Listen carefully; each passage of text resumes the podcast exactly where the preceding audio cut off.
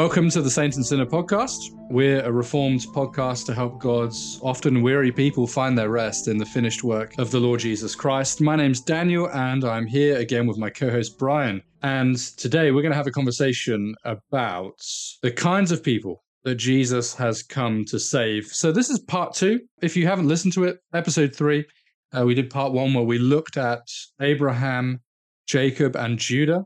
And we saw really clearly there that, well, God doesn't choose these people because they're really good blokes, but because of his mercy. And we're going to look at a few figures, and even the nation of Israel today. So it should be a really fun one. But we're going to kick it off with an opening gambit. And it's a post that, that we've come across recently, and it would be good to chat about because it, it, it does connect with what we want to talk about. And that is the interpretation of the Old Testament in particular. So this is what this person said. They said, I am very glad to see pastors wake up to the antinomian overcorrections of the gospel centered movement. In other words, he's saying, I'm glad that we're no longer just gospel centered people. Every sermon had to be in the past. The Bible says do X. You can't do X. Jesus did X for you. End sermon. And then he said, but you don't believe the gospel rightly until you obey Jesus. Now, um, just just quickly on that, I get what he's saying. So we we don't want to read the Bible in in that kind of a wooden way, where every single time it becomes predictable. So every sermon is the same. Where you're like, okay, here we go. He, he's just told us what we got to do. Looking at your watches, okay, in about five minutes' time, he's going to tell us we can't do it.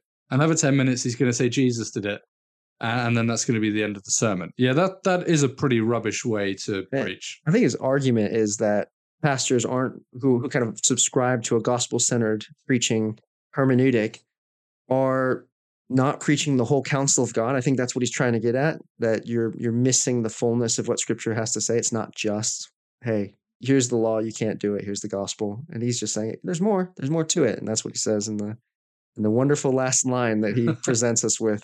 Yeah, yeah, which isn't great, is it? And you, you'll get onto that in a minute, Brian. But I remember at seminary, we were always taught three things when it comes to how to interpret passage, how to read it for yourself, and how to preach it.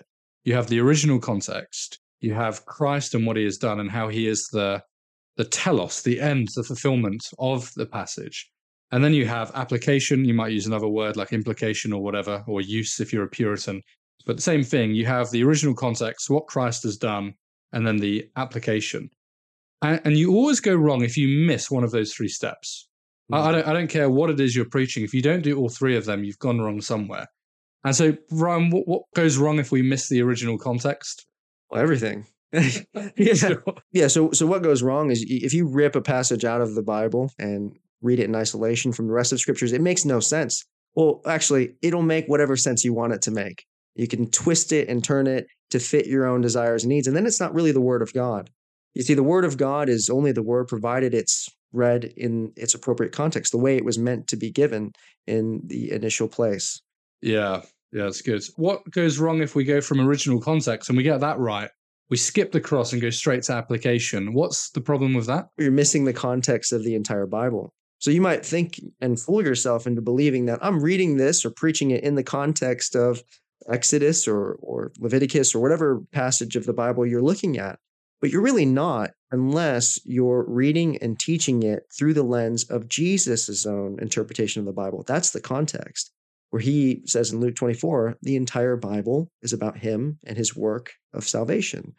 And so if you read it in isolation from his interpretation, you're ripping it from the context of the entire Bible. Yeah, yeah, that's right. And and so i- if I preach a sermon, if I preach Psalm one in such a way where I could do it in a synagogue and a mosque and everyone would be happy with me, I've failed to preach. Mm. I've not preached.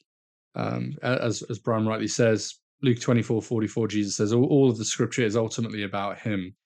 And so this guy wants to overcorrect that. And, I think he's wrong to overcorrect that because I think we do need to keep preaching like that. Mm. But then he's right in the sense of if you just do original context and the cross and stop there, what's the problem with that? There are there are imperatives, right? There are imperatives, and there are things in the Bible. There are commands that God calls us to live out in our lives. You know, the second half of many of the New Testament letters tell the Christian, "Here's what your life needs to look like now," but it's in light of grace. So if you look at the early chapters of those letters, they're hammering in the gospel of salvation, the free gift of righteousness that comes not by works, not by what you do, but a comfort and a rest and a perfect nature or a perfect um, kind of righteousness that's provided to you by faith.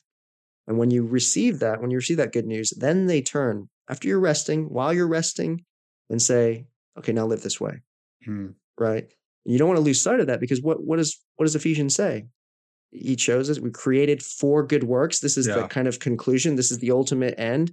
That it's not just that we're saved to be saved and comforted. That's part of it, but Yeah. it leads to hey, he wants a people in the world reflecting himself. So we, we don't want an allergic reaction to good works, do we? An application. Yeah, it's so important. Mm, And you, yeah, you really do butcher the text and don't love God if you don't go there because God, as as one John says, God's God's law isn't supposed to be a burden for the Christian.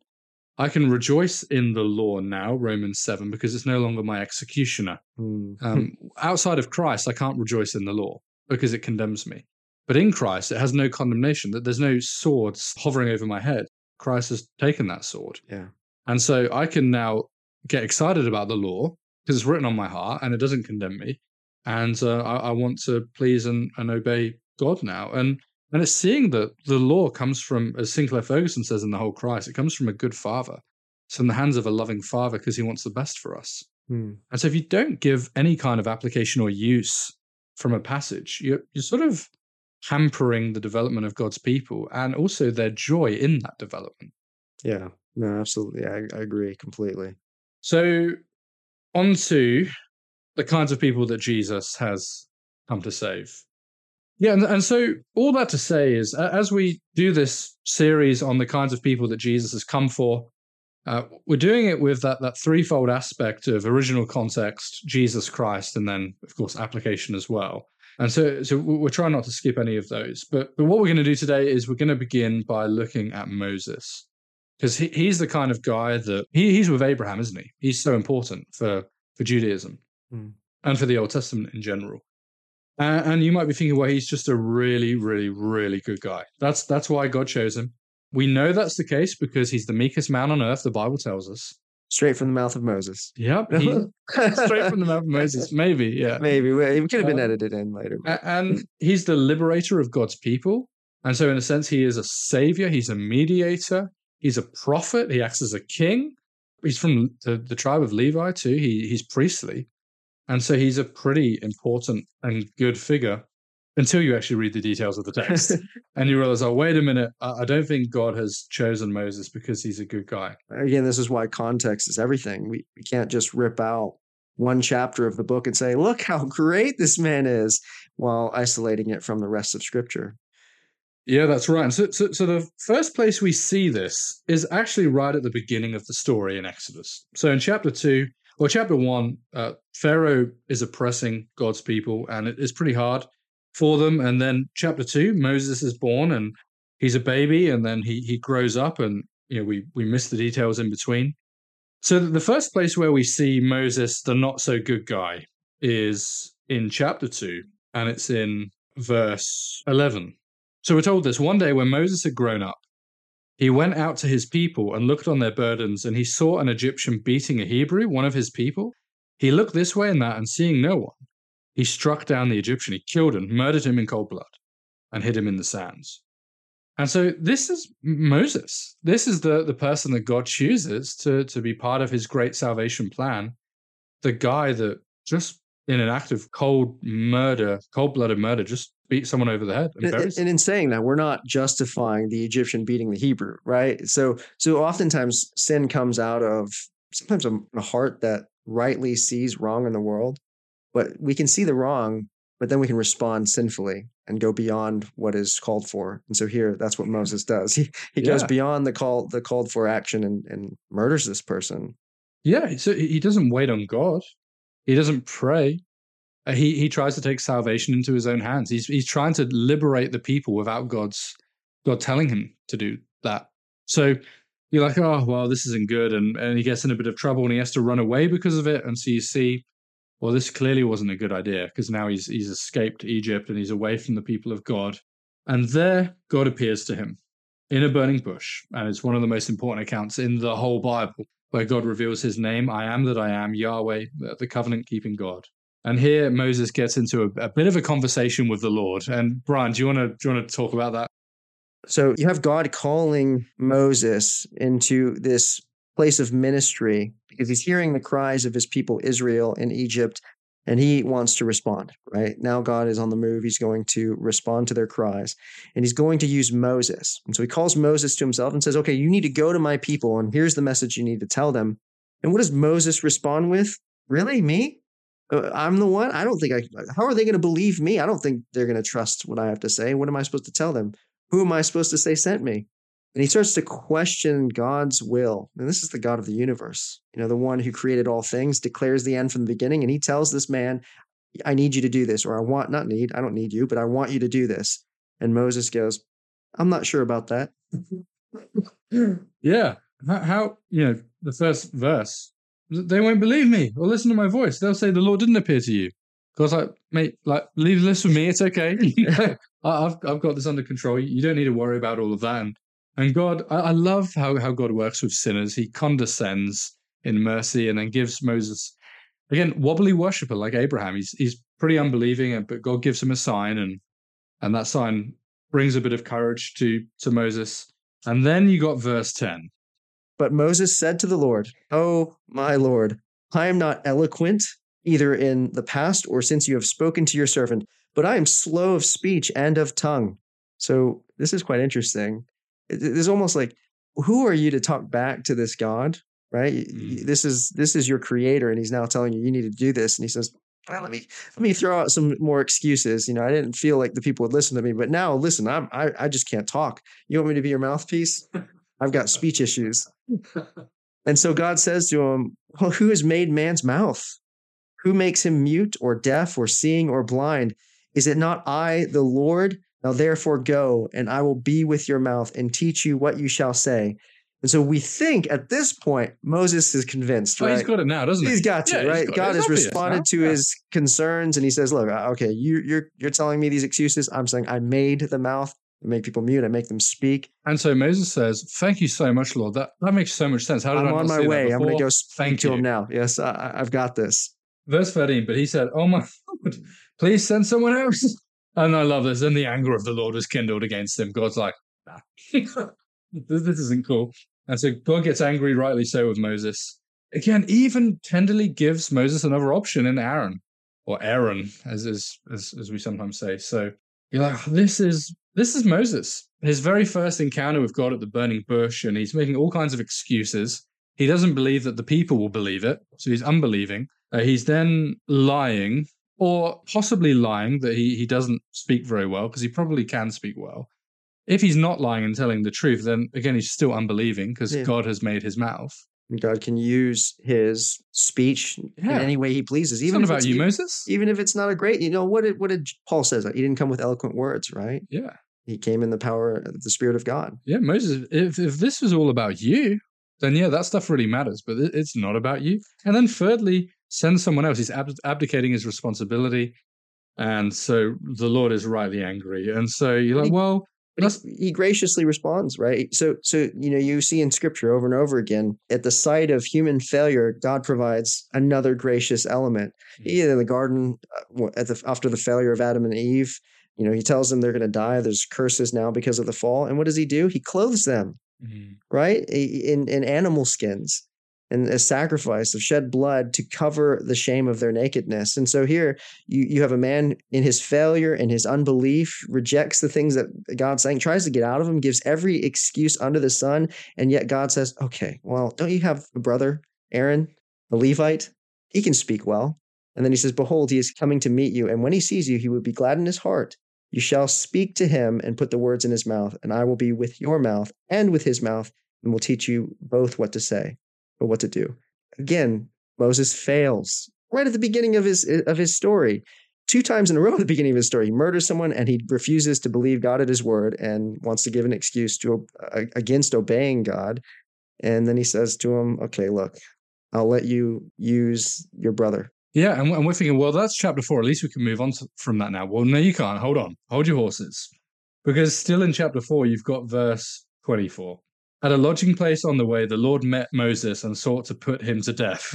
then Zipporah took a flint and cut off her son's foreskin really, really quickly. That's why I'm reading it really, really quickly. Touched Moses' feet with it, which is really weird and, and, and it's hard to understand. And said, Surely you're a bridegroom of blood to me. So he let him alone. And um, the Lord had mercy on Moses. What's going on there? Well, Moses didn't circumcise his son. That's absolute madness. That's that's not just a rejection, but despising of God's covenant. It's me verbally saying, "Do not count me or my children in the covenant community. Count me apart from God." Yeah. So in just a couple of chapters, you've got three massive failures. These aren't small failures. Yeah. These are that and that last one.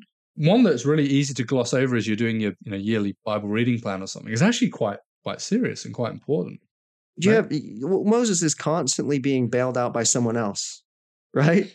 He's being bailed out by Aaron. Now he's being bailed out by his wife, and it's it's constantly his failure and somebody fixing it for him. Mm. And it really shows us that we don't fix our own mess. Yeah, so good, so so good, so true. And and then Moses goes on from there, and like with Abraham, if you remember, if you listen back to episode three, he he was he also had great moments, and Moses does have great moments, and he is the oh, you've got to have some kind of metal and steel to be able to stand before Pharaoh. And, and say what he said and, and do what he did and uh, and he has great boldness and he does all of that and so you, you go through the rest of Exodus and and you know, Numbers and Leviticus and and Deuteronomy, and he's he's pretty good for for most of that. But th- there are still hints along the way that you're like, well, this this guy is still actually just like the rest of us. But I think it's quite amazing about his story, right? So after the beginning failures, you start to see kind of an upward trend in Moses' life, and you think, okay, you know, this is great. He's now God's mouthpiece. God speaks to him like a friend. He gets to see the backside of God in in a cleft in the rock, and and and is able to live that way and seeing somewhat of, of God's glory, but veiled. And and you're thinking, oh, this man, this man's got it going on. Man. He He's, he's, he's pretty good here. But then you get to the end of Exodus, right? And the tabernacle's erected, the tent of God. This is the meeting place. God's going to fill this tent and live in the midst of his people as they surround this tent as a tribe. Now, we're not saying that all of God fits into this little tent. We're saying that it's the place of his presence in the world, even though his presence can't be confined. He is infinite. But what do we see at the end of Exodus? Well, it says that the glory of God fills this tabernacle, and Moses was not able to enter into the tent because the cloud settled on it and the glory of the Lord filled the tabernacle. This is the, the, like the holiest man in Israel at the time. Yeah, sure, he has his failures, but if there's anybody who can represent us before the Lord in that day and age, it's Moses, and he cannot enter in to see the Lord.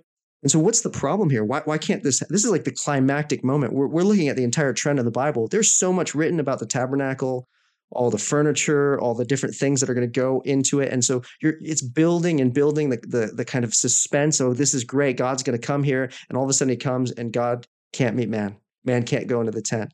And so we get to Leviticus that follows immediately after that, and we see why sin, sin. Moses had it. It's why he couldn't enter in. It's why none of us could enter in. Sin has plagued all of Israel, and it plagues Moses. And so the rest of Leviticus shows how they're to be kept clean and how they're to be ceremonially and, and ritually clean and how they're supposed to make atonement for sins throughout the year this way that they could meet with God and at least the high priest could enter once a year. So all of this points back to Moses being a man like us. He's not perfect. He doesn't have it going on. He has failures and he has stains of sin that bar him from entrance into the tent of meeting. Hmm. That's really good, man. That's really good.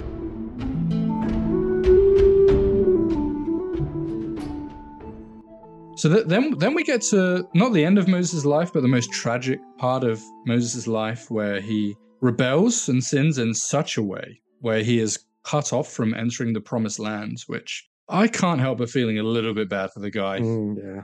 Uh, and maybe that's because I have a small view, a smaller view of God than than, than I should have. That's probably true. but Same here. but but also he he just reminds me of me. You know, I think I think I would have done the same thing. Uh, to to be honest, I would have I would have been fed up and smacked that rock years ago. I'm sick to death of these people by this time. But you know what? It's interesting that after the Lord responds to him, he he's learned his lesson. He doesn't really talk back or give excuses. I probably still would. I'd like, yeah, yeah, God. yeah, yeah. No. So, so this is what we read. Numbers 20, verse 10. Then Moses and Aaron gathered the assembly together before the rock, and he said to them, Hear now, you you rebels. He's fed up now, isn't he? Shall we bring water for you out of this rock? And Moses lifted up his hand and struck the rock with his staff twice, and water came out abundantly, and the congregation drank and their livestock. And the Lord said to Moses and Aaron, Because you did not believe in me, here's the, here's the problem because you did not believe in me, Mm. it's a lack of faith. To uphold me as holy, that's the second thing, in the eyes of the people of Israel. Therefore, you shall not bring this assembly into the lands that I have given them. Moses, by this stage, he is fed up with this stupid, stiff necked people. And um, as I said, he, murdered a guy way back in Exodus. 2. I don't know how he didn't murder all of these people, to be honest with Yeah. you. He's so fed up with them. He, he is unbelieving in his heart. He, he does what God did not tell him to do. So he doesn't honor God as holy. And here we get a little bit of a window and an insight into the man. He, he is just a man like us. If you're Mhm. reading that and you're like, you know what, I get that. I'd be fed up. I'd be frustrated. I would smack that rock too. Then you're like, well, there, there we see it. Moses isn't some kind of hero of the faith that is un, unattainable. He's just a bloke. a part of the the problem here is Moses's his own pride comes into play, and he sees the crimes of these people, Israel, as crimes against himself rather than than against God. And so he says, "Well, look, I, I'm offended. It's against me. Then where should we bring out water from this rock?" And he just strikes the rock. And I think here it could have been tempered by an understanding that these sins are against the Lord, and the Lord will have His way, and He will bring about His His plan, despite the obstinance and stiff neckedness of His people. Yeah, and so, and so the sad thing is now Moses can't enter the promised land, but here is where God's grace shines in stunning beauty. Who is it that appears on the mountain with Jesus in the very promised land? Moses himself. Moses. And so, even though here God is saying, Moses, you are not going to step foot in this place, yeah, the Lord, in his amazing, like mind bending and mind blowing love, allows Moses to be one of the men that stands in the promised land with the Messiah, the Christ, the Lord Jesus. And here again, you're like, wow. You know, again, Moses is a great sinner, but he has a great savior in God. And he, he will stand in the antitype of the land of Canaan, in the place that the promised land of Canaan pointed forward to. In the new heavens and new earth, Moses will be there rejoicing in his Savior alongside of us. And so he is a man that will recount to you when you see him face to face, not of me, man. Did you read the book? I was a mess. But Christ, my Savior, was perfect. Mm. And he stood in my place and took the curse for me. And because of him, I'm washed, and I am going to enter into this land with you, and we will rejoice forever in our perfect Lord. Mm, so good, so good. And yeah. And so, so Hebrews 11 lists Moses and these people of faith. And, and what's the key word? What's the chorus that resounds like a football stadium? What's the song being sung? By faith, by faith, by faith, by faith, by faith, by faith. Moses isn't righteous because he's done anything good. Is righteous by faith. That is the point that Hebrews 11 is making. And it's not the bigness of his faith. Because here, God says, You didn't believe in you didn't believe me. You're unbelieving. Your faith is not just small, it's non existent at this point. But you know what? You're mine.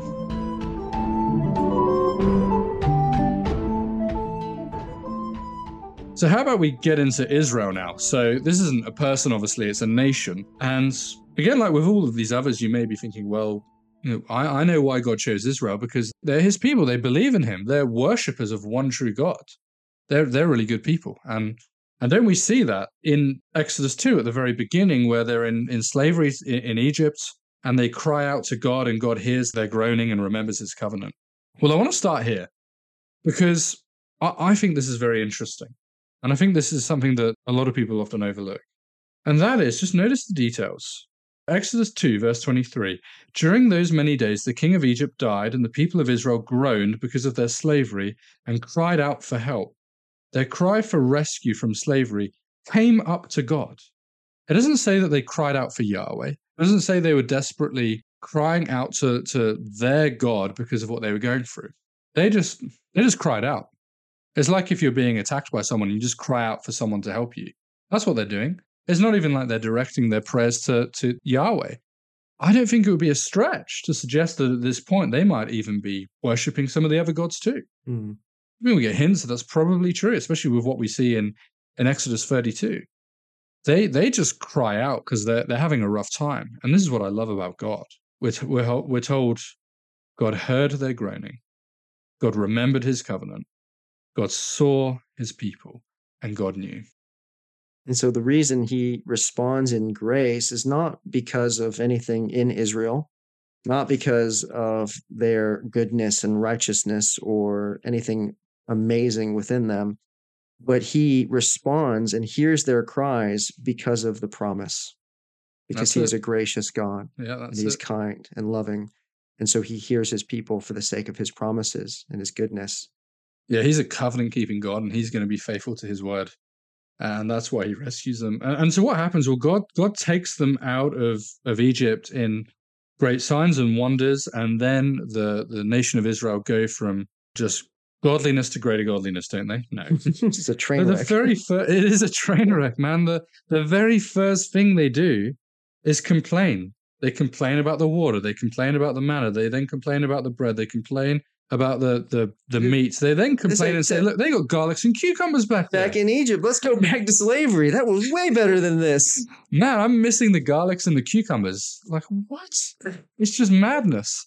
And over and over again, they grumble against Moses and they complain about the rock, and they compl- oh, it's just constant complaining and grumbling and whinging and whining, and then and then you get to Exodus 32, uh, and this is a real low point in the story of Israel. They set up a golden calf, and oh well, it's okay though because they still think that it's Yahweh. And they tribute it to it. Hey, this is what set us free and brought us out of Egypt. That's fine. We can worship Yahweh in any way we want as long as it's Yahweh. No, you cannot. that is the, the breaking of, of, of God's moral law. And they break God's commands. And, and we see that because Moses smashes those things up. And, and and again and again, like just keep reading through Exodus, keep reading through Numbers in particular. Oh man, it's awful in in Numbers. It gets even worse.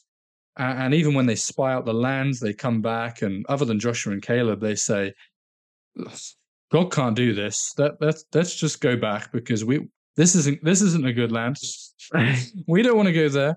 And then it strikes the, the the fear into the heart of all the people, and then they turn against God and they're unbelieving in their hearts, and and then you've got the stuff with the snakes and uh, and more judgment and judgment, and oh man, you, like, it, the whole thing is a mess. It's, it's very interesting when you get to Deuteronomy 33 and you, you have God kind of through Moses predicting the fall or the, the breaking of his covenant that these people, the Lord said to Moses, Behold, you are about to lie down with your fathers, and this people will arise and play the harlot with the strange gods of the land, into the midst of which you are going, and will forsake me and break my covenant which I have made with them. Then my anger will be kindled against them in the in that day, and I will forsake them and hide my face from them. But but then you have like right after that, a few verses down. Now therefore write this song for yourselves and teach it to the sons of Israel. Put it on their lips, so that this song may be a witness for me against the sons of Israel. When I bring them into the land flowing with milk and honey, which I swore to their fathers, and they have eaten and are satisfied and become prosperous, then they will turn to other gods and serve them and spurn me and break my covenant. And it shall come upon them when many evils and troubles have come upon them, that this song will testify before them as a witness. It shall not be forgotten from the lips of their descendants. For I know their intent, which they are developing today, for I've brought them into the land which I swore. So it's- it's quite interesting. Like you have this this aspect of God where He predicts their fall or breaking of the covenant, and then He says, "Well, we'll write this song so that it'll testify to what they've done and continue to teach them and and and show them the truth of this." But then you don't see him kind of give up on the plan. He's because he could at this point say, "Well, they're going to fail, so I might as well just end it here." How's that for a national anthem, by the way? I'm a loser. Yeah, yeah, yeah. It's like, well, That's a national anthem. here we go. Like we are going to fail. There's no hope. We should just stop now. That's not what happens, right? You, you have him. Okay, this is going to happen. Here's a song that's going to testify against them when they do do this.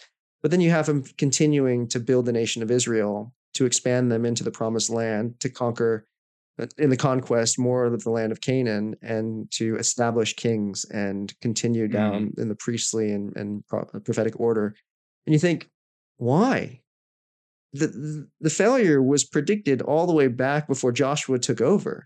And before you get to why, just to agree with you, I always find this really hilarious. If if you're if you're sitting there and you've got a Bible, please just open to Deuteronomy 28. Because in that chapter you've got the blessings for obedience and then the bless and the curses for disobedience. And I just love how you've got like you've got like three lines. I'm exaggerating a little bit, but you've got kind of like three lines for look, this is how you'll be blessed if you obey. And then you've got like 10,999 lines of the curses for disobedience. Why would Moses tee it up that way? Well, because he knows that they're going to disobey. So there's, there's no point in saying too much about the blessings for obedience because you guys are going to be the disobedient ones and you're going to be Mm. cursed for it. So, so why go? Yeah, why go on? Yeah, and and do you, do you know what though? When the times when Moses is appealing on behalf of God's people, the Israel, the chosen people of God, when he's appealing to God, don't destroy them all. Don't just wipe them from the face of earth. What? Who does he appeal to? Does he appeal? Oh, they're good. You know, really, they've they've got some good works. They, you know, they're rough around the edges, but there's some good tendencies that they have, or you know, there are people that you've chosen. Who? What does he appeal to? The covenant made with Abraham, Isaac, and Jacob. He appeals to the promise. He appeals to the gracious elements of God. He says, Oh, don't look to their sin. Don't look to the problems that they have in themselves. If that were the case, you should just, yeah, you're right, destroy them right now. But you are a gracious God and you have given promises. Uphold your gracious promises in keeping these people alive. Do not wipe them from the face of the earth, Lord, for I know who you are. Yeah, so good. One one of my favorite psalms to read. Um, I, I read it quite often. Psalm 25, where where the psalmist says, "Remember your mercy, O Lord, and your steadfast love, for they have been from of old. Remember not the sins of my youth or my transgressions. According to your steadfast love, remember me." I often pray that. I often open up Psalm 25 and pray that. Lord, please don't rem- don't think of me in terms of my sin. Remember me in terms of your covenant faithfulness, because that's what I need. Amen. That's what Israel needs. And as the story goes on, they're a complete and utter diabolical mess. They are, they are, they seemingly look like they're they're the seed of the serpent. They don't look like they're the seed of the woman. They don't look like they're on God's side. And you know, as the story unfolds, they they take the land, yeah, but they they immediately apostatize, and and then you've got all of the kings, and they go off and worship other idols, and you've got all of the judgments from the prophets, and pretty much the whole rest of the Old Testament is looking back at Deuteronomy 28. That if you'll obey, you'll be blessed, and if you don't, you'll be cursed. And it's kind of like, how do we get in this predicament? And, and, and that is the thing. And then and then you turn the page to Matthew chapter one, Mm. and here is Jesus. Here's the one that's going to do what you could never do, and uh, he's the one to obey the terms of the covenant. When you- when you look at almost kind of the unpacking of Israel's history, you get through all the different, let's say, the book of Judges, like all the different judges, and you get these ones that are good and some are a little bit iffy. we're not really Yeah, sure. And you think, well, man, we're, you know, all the way back from the promise to Adam and Eve of, you know, what we call the proto evangelium, the first gospel, that there will be a seed that will crush the serpent's head, but the serpent will strike his heel. This is pointing forward to Christ's, you know, victory on the cross and Satan temporarily putting him to death and striking his heel in that way. Well, we're then looking throughout the entire Bible to see where this man will show up. Is it this one? Is it that one? Is it this one? You get to the book of Judges and you're thinking, okay, now things are a total mess, but maybe this one's it, but it never is. Mm. So every judge comes and goes. Even the great ones, they disappear, and then the people descend back into evil. But what you what you see throughout that book is a lifting up of one tribe and a tearing down of another. So so one tribe that kind of is seen in that book is, is sort of a leader and, and almost kind of a call to some good qualities is Judah. And, and the tribe that's kind of torn down is Benjamin, right? And so we're not and, and, and what's the refrain over and over in the book of Judges? There were no kings in that day, and people did whatever was right. There was no king in that day, and people did whatever was right in their own eyes. So, so two things are at play here. One, you're being told over and over again, this is chaos. This is a nightmare. There's no king. We need a king. You're also being told what kind of king you need. Mm. Not a king from the tribe of Benjamin, but a king from the tribe of Judah. Oh, who's the first king? Saul. What tribe? Benjamin. Who's the second king? David. What tribe? Judah. Mm. So we're being told not just that we need a king, but what kind of king? The Lion of Judah, Yeah, that's the really good. ultimate king. Yeah, so good. And and we'll we'll we'll jump to David now, but just quickly before that, um, because Dave, David will be a fun one to do as well. But just Deuteronomy seven, really, th- this is the answer. If you're wondering, so so why on earth did God choose this people then? It, what why would He put up with Israel? Because they're they're a, a train wreck of a people. Well, Deuteronomy seven verse six. For you are a people holy to the Lord your God. The Lord your God has chosen you. This is the theme of this series. Who, who Jesus, who God chooses. The Lord your God has chosen you to be a people for his treasured possession out of all the peoples who are on the face of the earth.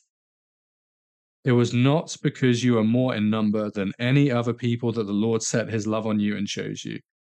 For you are the fewest of all the peoples. But it was because the Lord loves you and is keeping his oath, being faithful to his covenant. There's the answer, friends. It's got nothing to do with the impressiveness of Israel. As Christians, it's got nothing to do with our impressiveness. It's not because we're brilliant. It's not because we're clever. It's not because we're so moral that our eyes are opened and you know we we we get it all. It's not because now that we're Christians we never sin. No, God chooses us because He loves us. And you might say that's circular, and I would say yes, yes.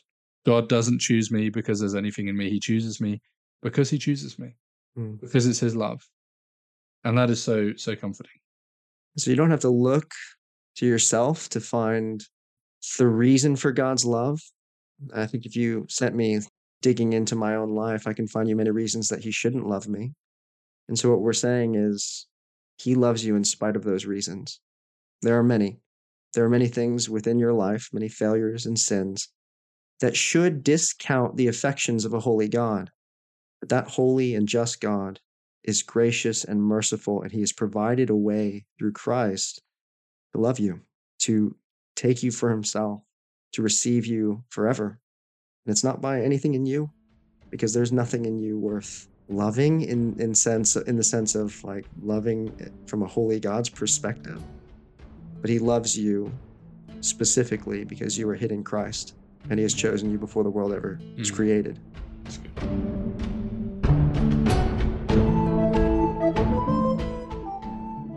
So let's let's let's move on to David, and um, we'll, we'll be brief with this one. So so King David is the man that that God chooses to be king, and we see this with the constant contrast, compare and contrast with Saul and with David. So all, all the way through the account in in one Samuel, you'll see the Lord say, "You lot have chosen a king for yourself." So it was the people of Israel that wanted it, and it's so funny. Who is the guy that they choose to be king? It's the really tall, massive sort of warrior guy. And you're like, well, of course, that's the kind of guy that you'd pick. And where is he when his name's being called out? He's sort of sitting in a garbage bin, hiding among all the rubble. He's carrying away, and he ends up being an awful, awful king. And so that's the, the kind of king that we would choose, one Mhm. that looks brilliant outwardly. But the kind of king that God chooses is is a little shepherd boy that no one really would bother with. And and now I I know, I know there's that, that passage, isn't there, all the way through one Samuel where it says that David was a man after God's own heart. Now the Hebrew is is is slightly different. It is God chose a man after his own heart. It's not that David was a, a little shepherd boy and he had a really lovely heart, and so he just loved the Lord. No, it's God chose someone after his own heart. In other words, God's hand picked, hand selected David to be king Hmm. which already sets us up with the the foundation that that David's not going to be chosen because there's anything good in him. The passage is already established it's not because of anything in him. It's not because he looks brilliant. It's not because he's the pick of the litter. He he's actually the least likely candidate to be selected. But God chooses someone after his own heart for his own glorious purposes. And as David grows up, he fights Goliath, which is quite amazing takes great faith. David shows amazing faith and faithfulness in that moment. He's a picture of the Messiah, absolutely. Uh, but there, there were occasions in David's life where he, he fails abysmally. And two of those key moments one is with Bathsheba, which is the famous incident, and the other one is with numbering the nation of Israel. Brian, do, do you want to just talk about what happened with Bathsheba and why it was so abominable? Yeah, so you have David's account where he is kind of hanging out at home, right? Where the where the nation of Israel and all its men were off at war, carrying out the conquest that the Lord has advocated for, or commanded that that, that Israel ought to do, and he decides that I'm not going to go to war with my people. I'm just going to stay at home and relax on the rooftops of my kingdom. And he sees a woman that looks desirable and she's beautiful, and so he says to his men, "Get that woman for me. I want her." And so she has a husband, but David doesn't seem to care and he lies with her. And this kind of begins really a, a sinful spiral where he gets her pregnant and he panics. He's trying to figure out how do I get out of this? How do I cover this up? And and he asks to get her husband back from war so that he could try to manipulate him into lying with her his wife again and does get him drunk doesn't he? Yeah he tries to get him drunk. This oh. man is more righteous than david. Not only you know david staying home from war when his responsibilities would have been at the, the, the battlefield. This man says look my men are out there fighting. I'm not gonna go in there in the comforts of life and sleep with my wife when i have men at my brothers out there. And so he almost shows himself as being more righteous than david. And and so this plan didn't work to cover up his sin. So what does david do he writes a letter to his commanders and says, Put this man on the front lines and then withdraw from him so that he gets killed by the enemy. And that's what they do. And, and, and he gets killed. And so he mur- essentially has this man murdered to cover up his sin of sleeping with this man's wife. This is God's king. Mm. It's hard to know what to say, isn't it?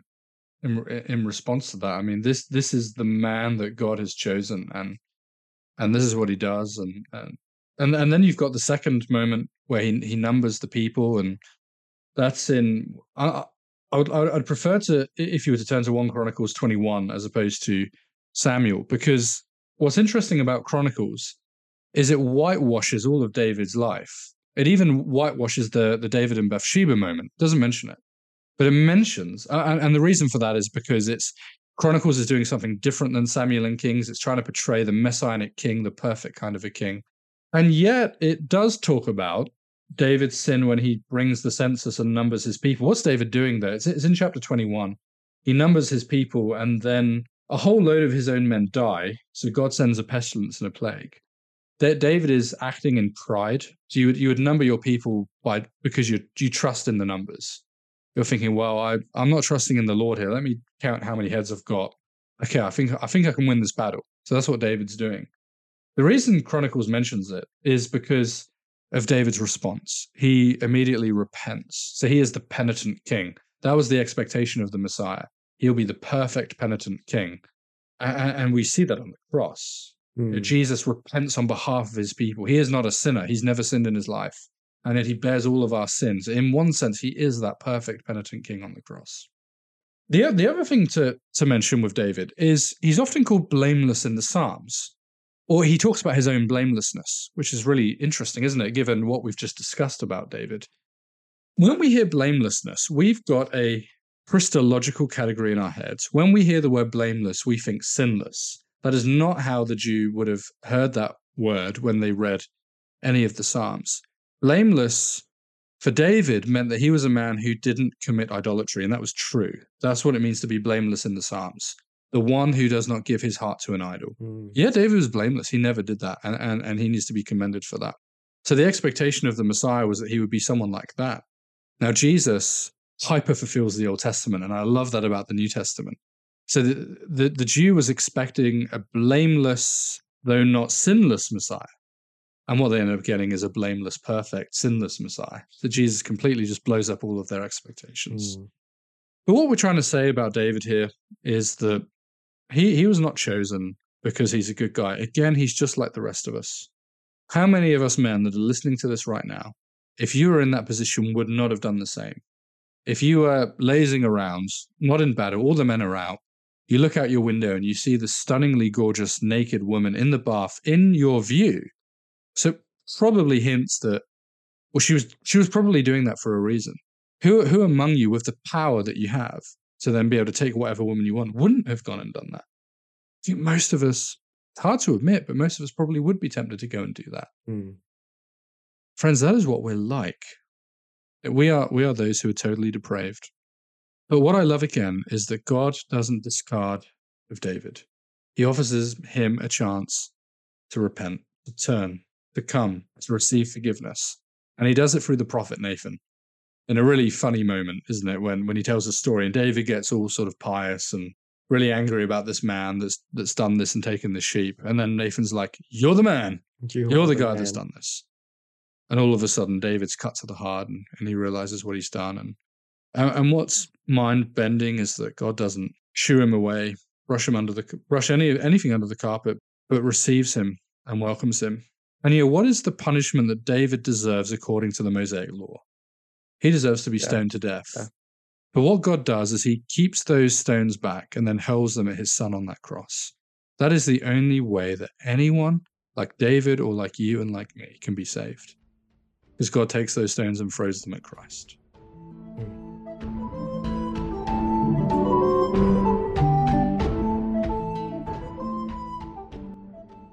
So, as we close off this episode, we want you to know whether it be Moses, the nation of Israel, or David, or any other Old Testament or New Testament figure, they are not the individuals that we can find our hope in. They are not the perfect examples for us to emulate so that we can gain acceptance before God. They are people with messy track records who fall apart in their own sin and failures. And we see in them the only example that most deeply matters their faith. In the mess of their sins, in the midst of their lives, they turned to look outside of themselves to a God who is merciful, gracious, and kind, the one who sent a son of his into this world to live the life we could not live, to bear our sins upon himself on the cross, and to be raised for our justification. In him we have perfection, salvation, hope, rest, and assurance. In him we are kept for all eternity. In him we can know a righteousness that is not earned but received, and we can find a hope to face the world in his perfection and strive to obey him, not out of guilt, not out of a pressure to become something that he can approve of, because he has approved of us in Christ. He has made us perfect. We obey him because he first loved us. And so we love him. And so, Christian, rest in the righteousness that he provides. It is not found in your works or obedience because it's not been found in anyone else's before. Turn to a gracious God and find comfort there.